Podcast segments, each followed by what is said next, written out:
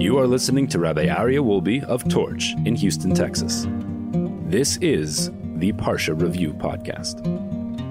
All right, welcome back, everybody, to the weekly Parsha Review. This week's Parsha is Parshas Behar. It is the ninth portion in the book of Leviticus, the 32nd portion since the beginning of the Torah, and there are only 57 verses, 737 words, and 2,817 letters. There are 24 mitzvahs, seven of them performative, and 17 prohibitions. Incredible Parsha teaching us some very amazing laws. It starts right off with the sabbatical, the Shemitah year. The Torah prohibits all work of fields on the land of Israel on the Shemitah year, on the seventh year. No planting, no harvesting.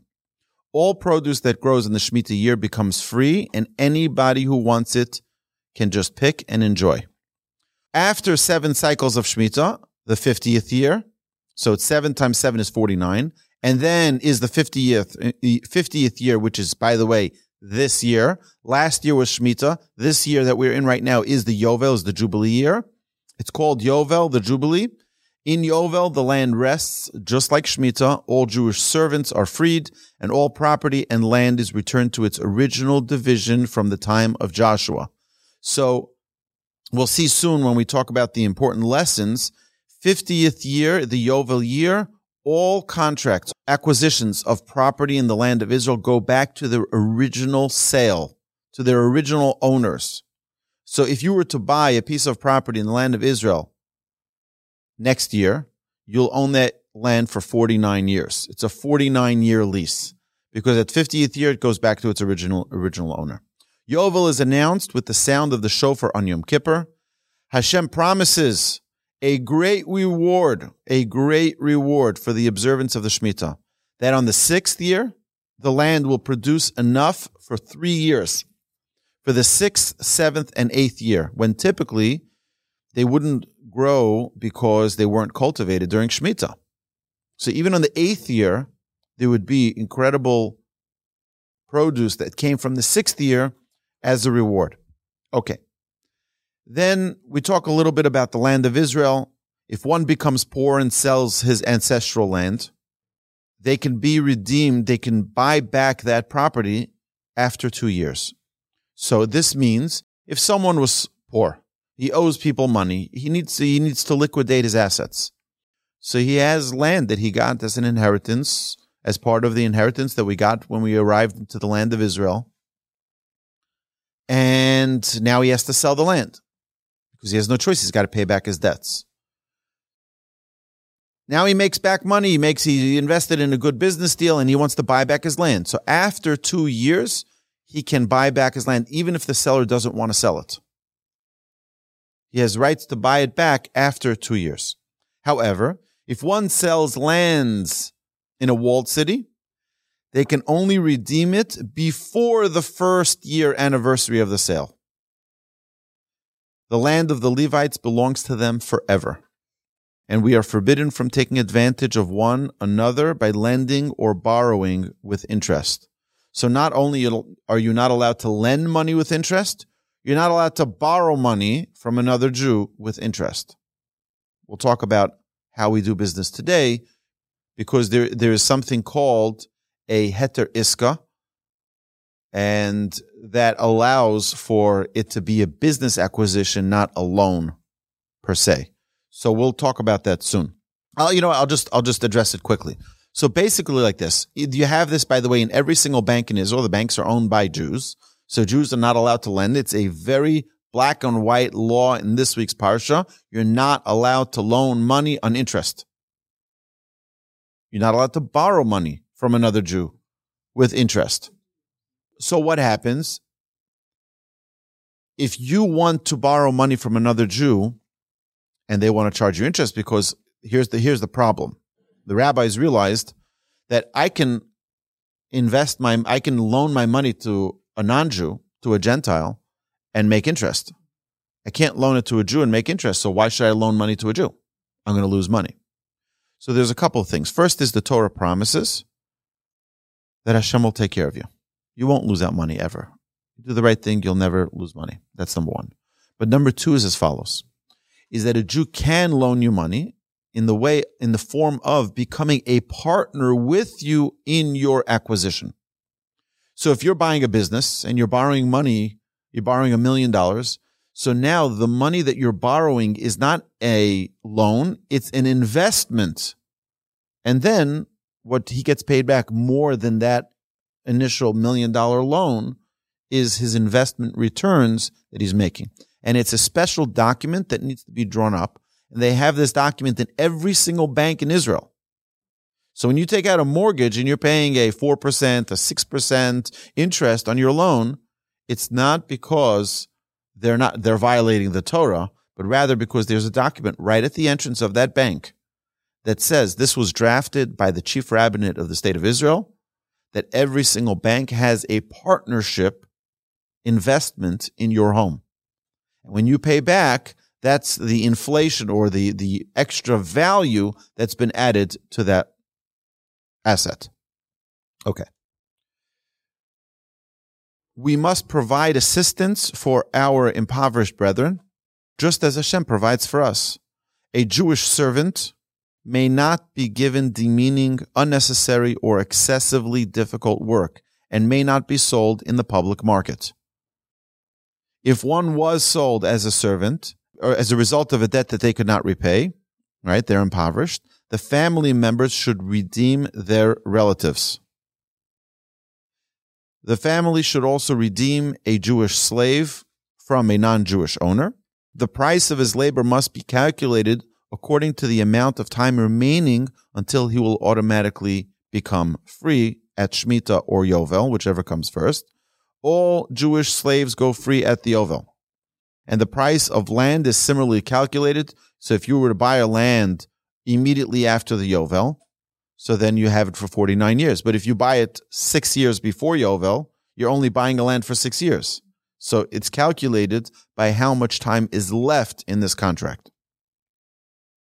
We are forbidden from turning a blind eye from a fellow Jew being mistreated. If you see someone being mistreated, you are obligated by the Torah not to turn a blind eye.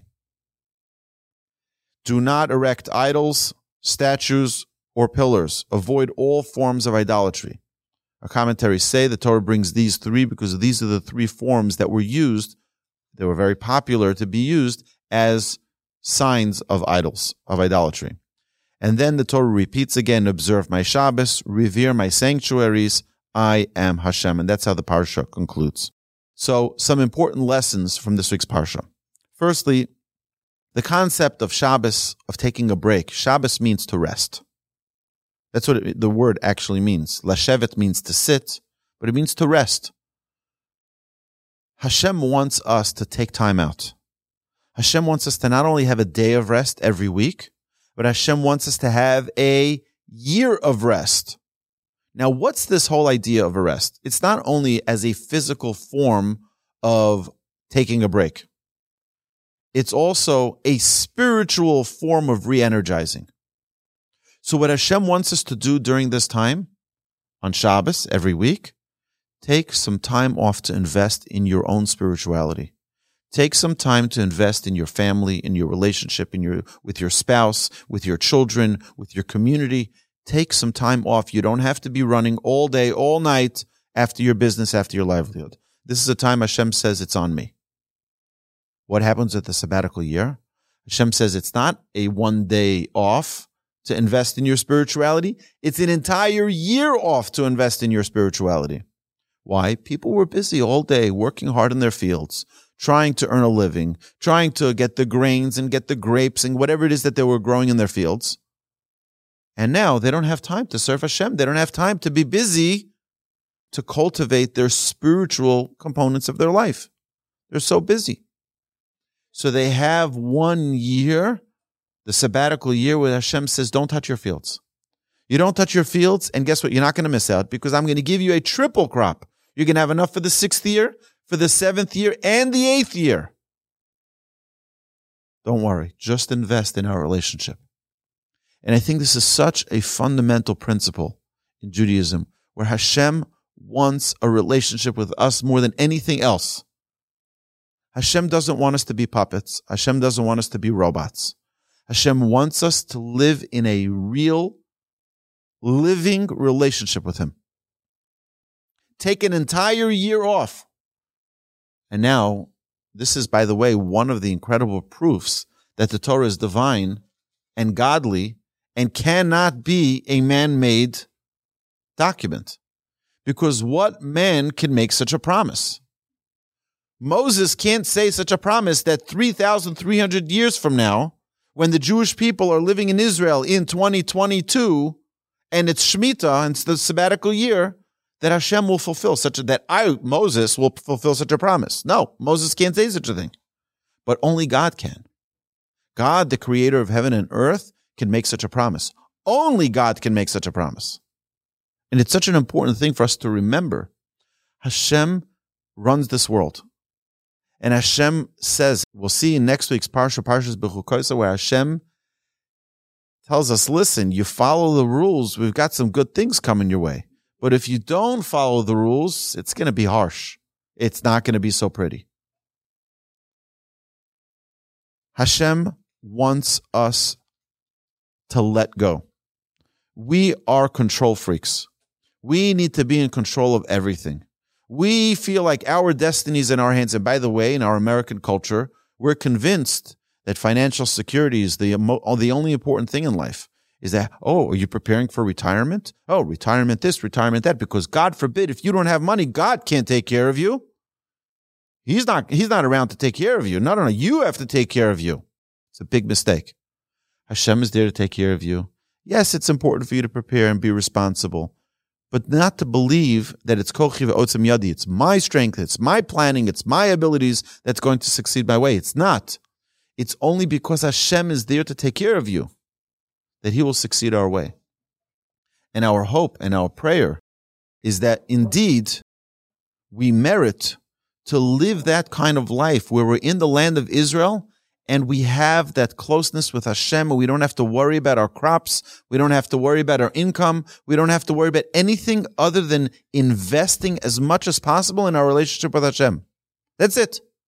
Invest in your relationship with Hashem. And that's important for us to know. You know what? We're not living in the land of Israel right now. We need to invest in our relationship with Hashem.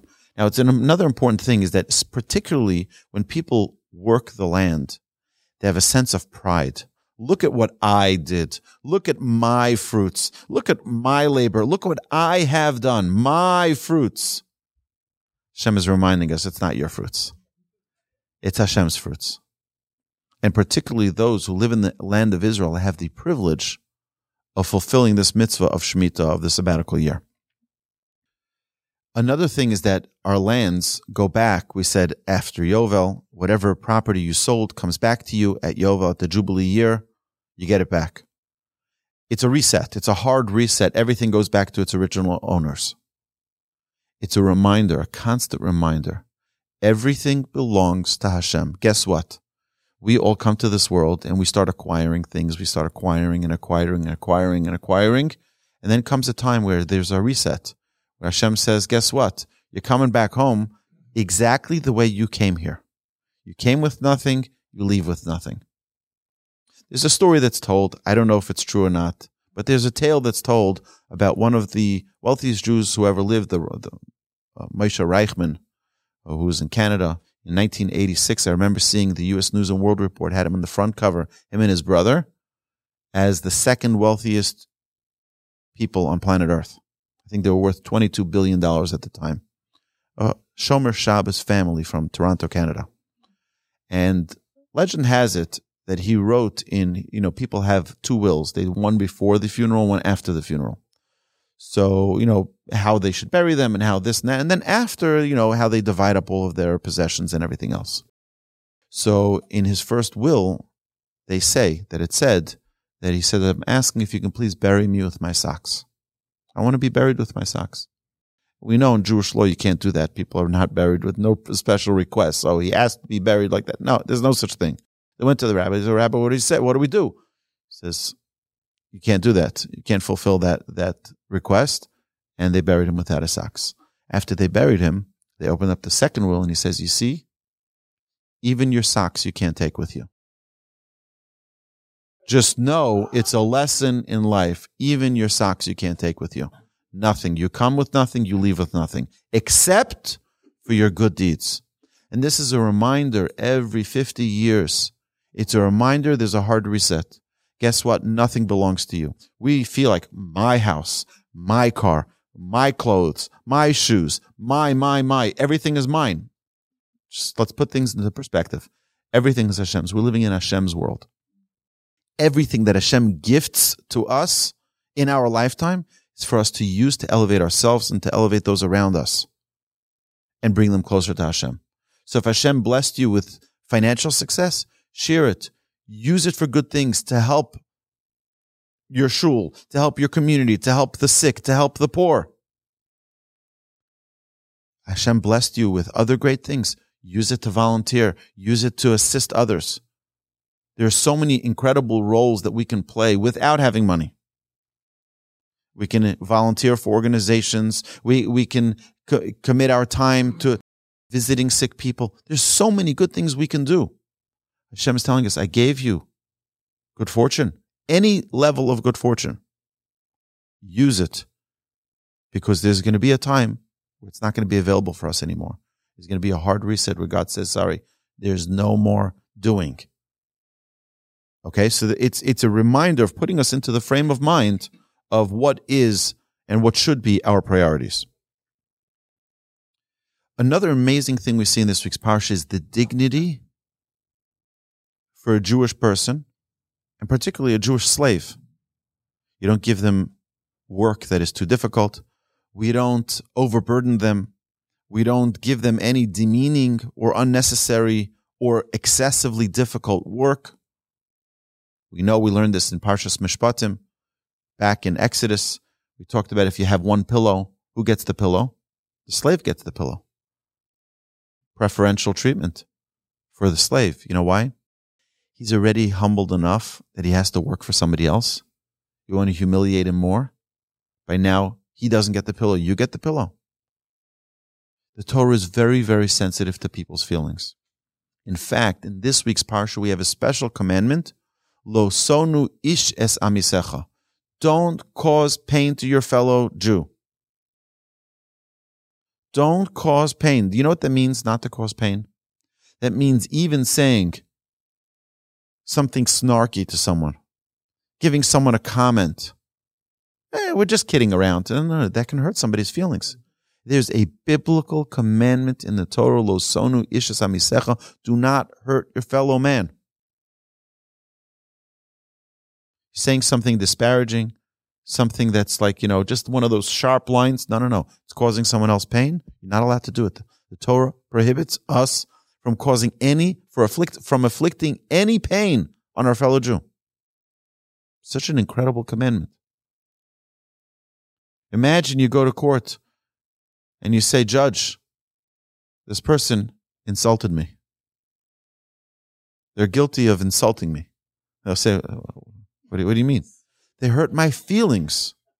My feelings were hurt because of them. They said something that was disparaging. They said something that embarrassed me in public. Imagine that. Hashem in the heavenly courts counts that. Hashem counts that. Yeah, the judge, district judge here in, in Harris County is not going to care. A county judge is not going to care. But Hashem, the judge of all judges, the king of all kings, takes that into consideration.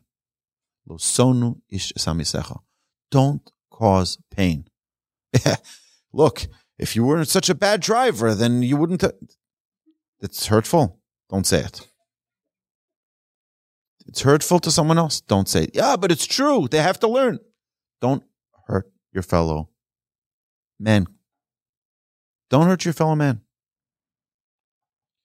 But there's, going back to the slave, there's a certain dignity that even someone who's a slave, what's the problem? He shouldn't have borrowed so much money. He shouldn't have owed so much money. He should have been more responsible. You still preserve the dignity of another human being. Yeah, he's in prison. What's the big deal? He should learn. Preserve their dignity. You know, they say that the highest percentage group categories of, people who commit suicide are white collar criminals. The guy was a millionaire. He was a CEO of a company and ran into some troubles with the law, was put into prison. Till now, everyone would come to his office. Oh, Mr. So and so, we'd like some of your advice. You know, we're running a department of our hospital and we need some of your wisdom. And, you know, they obviously get a $20 million donation from the guy, CEO. Everyone's coming to ask for advice and everyone's like, our museum, you know, we're, we're thinking of like, we need some of your help. You know, it's like everyone's coming for wisdom. Everyone's coming for his advice. Suddenly he was convicted for fraud or for whatever it is. He's sitting in his cell. And suddenly nobody cares about his wisdom. Suddenly he's not worth anything to anybody. And he's like, Nobody comes to visit. Nobody comes to ask. Nobody comes to consult. Very painful. They feel like they're worthless. And it's a very, very, very tragic thing that that group, that category of people, that life isn't worth anything to them anymore because they, they see that they're, they, they have no value. And that's a very terrible thing. The Torah tells us we need to be sensitive to other people and make sure to maintain their dignity. Maintain their dignity. We are meant to be servants of Hashem and not to others. The verse tells us in this week's parsha, you're meant to be a servant to me. You remember, I took you out of Egypt, God says. I took you out of Egypt. Therefore, be a servant to me, not a servant to other servants. And that's why there's a reset.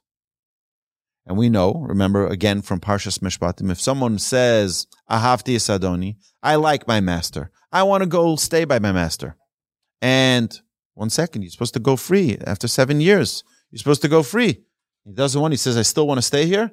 They take him to the doorpost, right next to the mezuzah, and they drill his ear. Why? Sages tell us the same ear that heard at Mount Sinai, "Be a servant to Hashem." Anochi Hashem Elokecha. You should be a servant to Hashem. That same ear didn't hear the, the, the message, and now wants to be a servant to a servant. That's unacceptable, and that that that is their punishment. No interest. Why? Torah says, you know why you don't charge interest to your fellow man? Ani Hashem, because I am Hashem. Our sages tell us Hashem is in charge.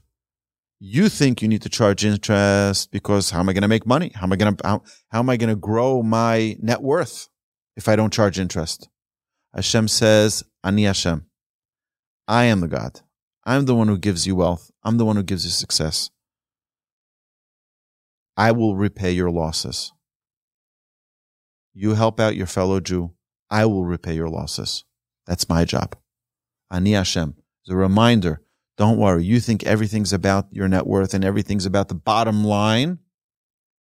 Ani Hashem. I help with that bottom line. Don't worry. You do the right thing and you don't charge interest. I'll get you a better deal that'll come your way. You'll make more profits than you could have made with that interest. You'll, you'll, make much more. The problem is that if someone, someone says, then I've, I've heard people say this, I'm like, look how Hashem took care of you. Like, no, that, that came because I was, I went to the show and I was in, I introduced myself and I went out there. It's all me. It's like the guy who's driving around New York City. He's about to close the deal. He's trying to find a parking spot. He says, Hashem, please, Hashem, please help me find a parking spot. He says, you know what, God, you find me a parking spot. I'll give 10% to charity right away. From whatever I profit from this deal, 10% goes right away to charity.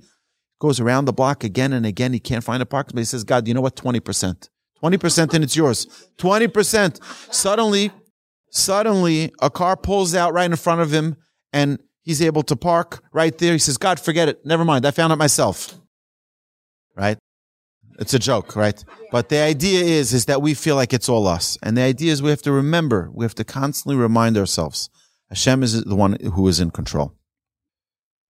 There's another reminder to keep the Shabbos. How many times? I mean, in the past portions since Parshas Yisro, so since we read the Ten Commandments, we have again and again and again and again and again. Another reminder after another reminder. Observe my Shabbos. Observe my Shabbos.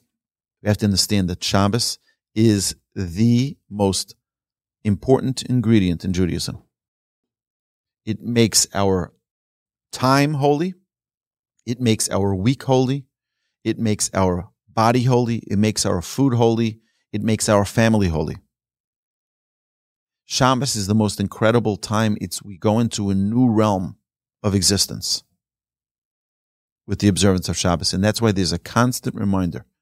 And my dear friends, my fellow listeners, any step that a person can take in the observance of Shabbos is cherished by the Almighty. If it's lighting Shabbos candles at the right time, and if it's reciting Kiddush on a glass of wine, if it's having two challahs, if it's setting our table, if it's having Friday night dinner, whatever, you know what, uh, Rabbi, I'm not there yet. I'm not, that's fine. God didn't say, God, Judaism is not about all or nothing. Judaism is not about all or nothing. It's taking an appropriate step, one small step for mankind. Hashem wants us to take a small step, but to take a step.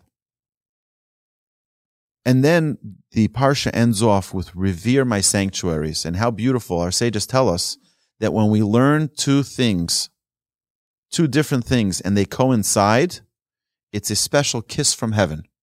Last week in our Living Jewishly podcast, we discussed the holiness and the reverence that one needs to have for the synagogue.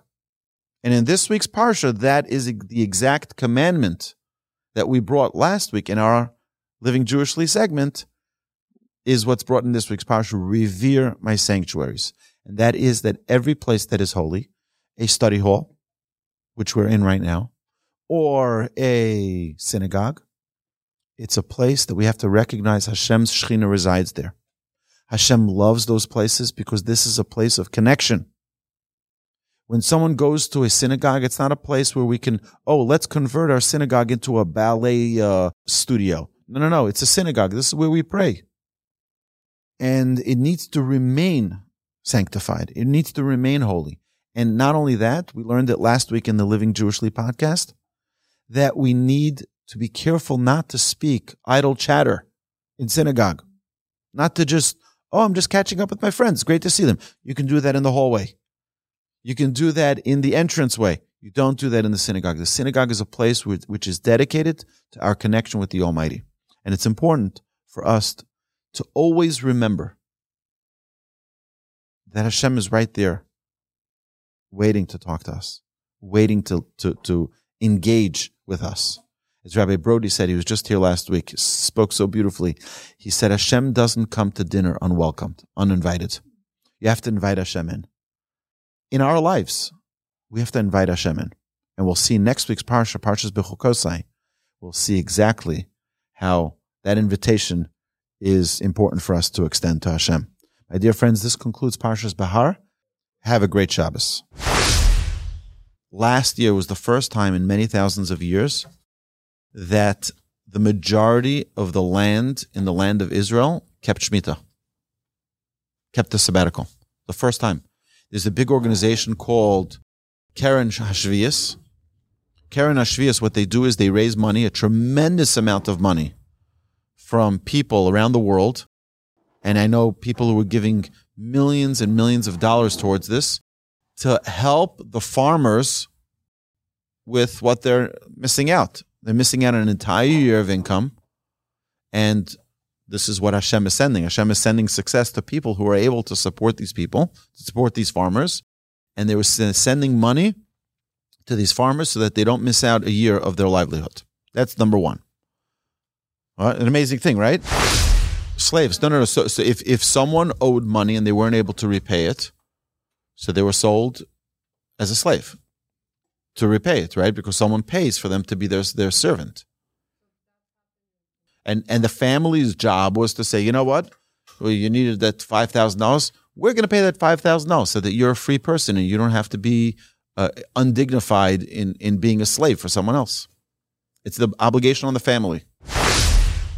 I'm I'm not familiar with them selling the land to the army. I will tell you. I'll tell you. There, there is something very very special that they do that they do in Israel now. Is because I want to observe the, the laws of Shemitah. I want to have the merit of owning land in Israel so that I can observe the Shemitah. So what the landowners do, and this is also a source of income to them, is that they sell their land. Okay, so they'll sell sell like let's say you need to have a certain uh, a certain volume of land in order to for it to apply uh, that you're uh, you know observing the Shemitah, and people would buy pieces of land from the farmers so that they too can observe the laws of Shemitah. It's, it's a big thing. People's like, you want to own part of the land of Israel so that you can fulfill that you're not working the land. It's a special mitzvah, right? I don't know land in Israel, so I'll never perform this mitzvah. No, no, no. You can have, right? And and they do that, then it's it's an it's an amazing thing. People spend a lot of money to buy land in Israel so that they can observe the Shemitah.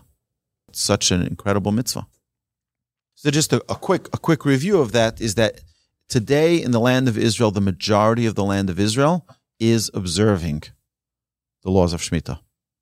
And that brings tremendous, tremendous blessing to the land of Israel. Okay. There's another thing that I forgot to mention is that in the beginning of this week's parsha, right, where are the Jewish people right now when this parsha is being taught to the Jewish people? They're at Mount Sinai still. The Jewish people are still at Mount Sinai and they're talking about Shemitah, which is in the land of Israel that's going to happen 40 years later. So the, Rashi asks, he says, what's the story of Shemitah have to do with the people at Mount Sinai? Sinai is not part of the land of Israel. They're going to be in the land of Israel only 40 years later. So what are you telling them about Shemitah now? Tell me that then. Don't tell it to me now. It's not applicable now. Say, just tell us that by learning the laws that are not applicable to you yet, it's as if you fulfilled them. For example, the offerings. Are you going to bring an offering? I'm, I'm never going to bring an offering ever because I'm not a Kohen. I can never bring an offering. But you know what? By reciting the chapters of the offerings, it's as if you've brought an offering on the temple, in the temple. It's like you've done the service. Today, even a Kohen doesn't do it. You can with the by learning the laws of it, by learning the Talmud about it, by learning all of the things about those offerings, it's as if you've brought, so you want to bring a thanks offering, a thanksgiving offering to Hashem. Read the verses about it, read the portion about it. It's as if you've brought it. All right.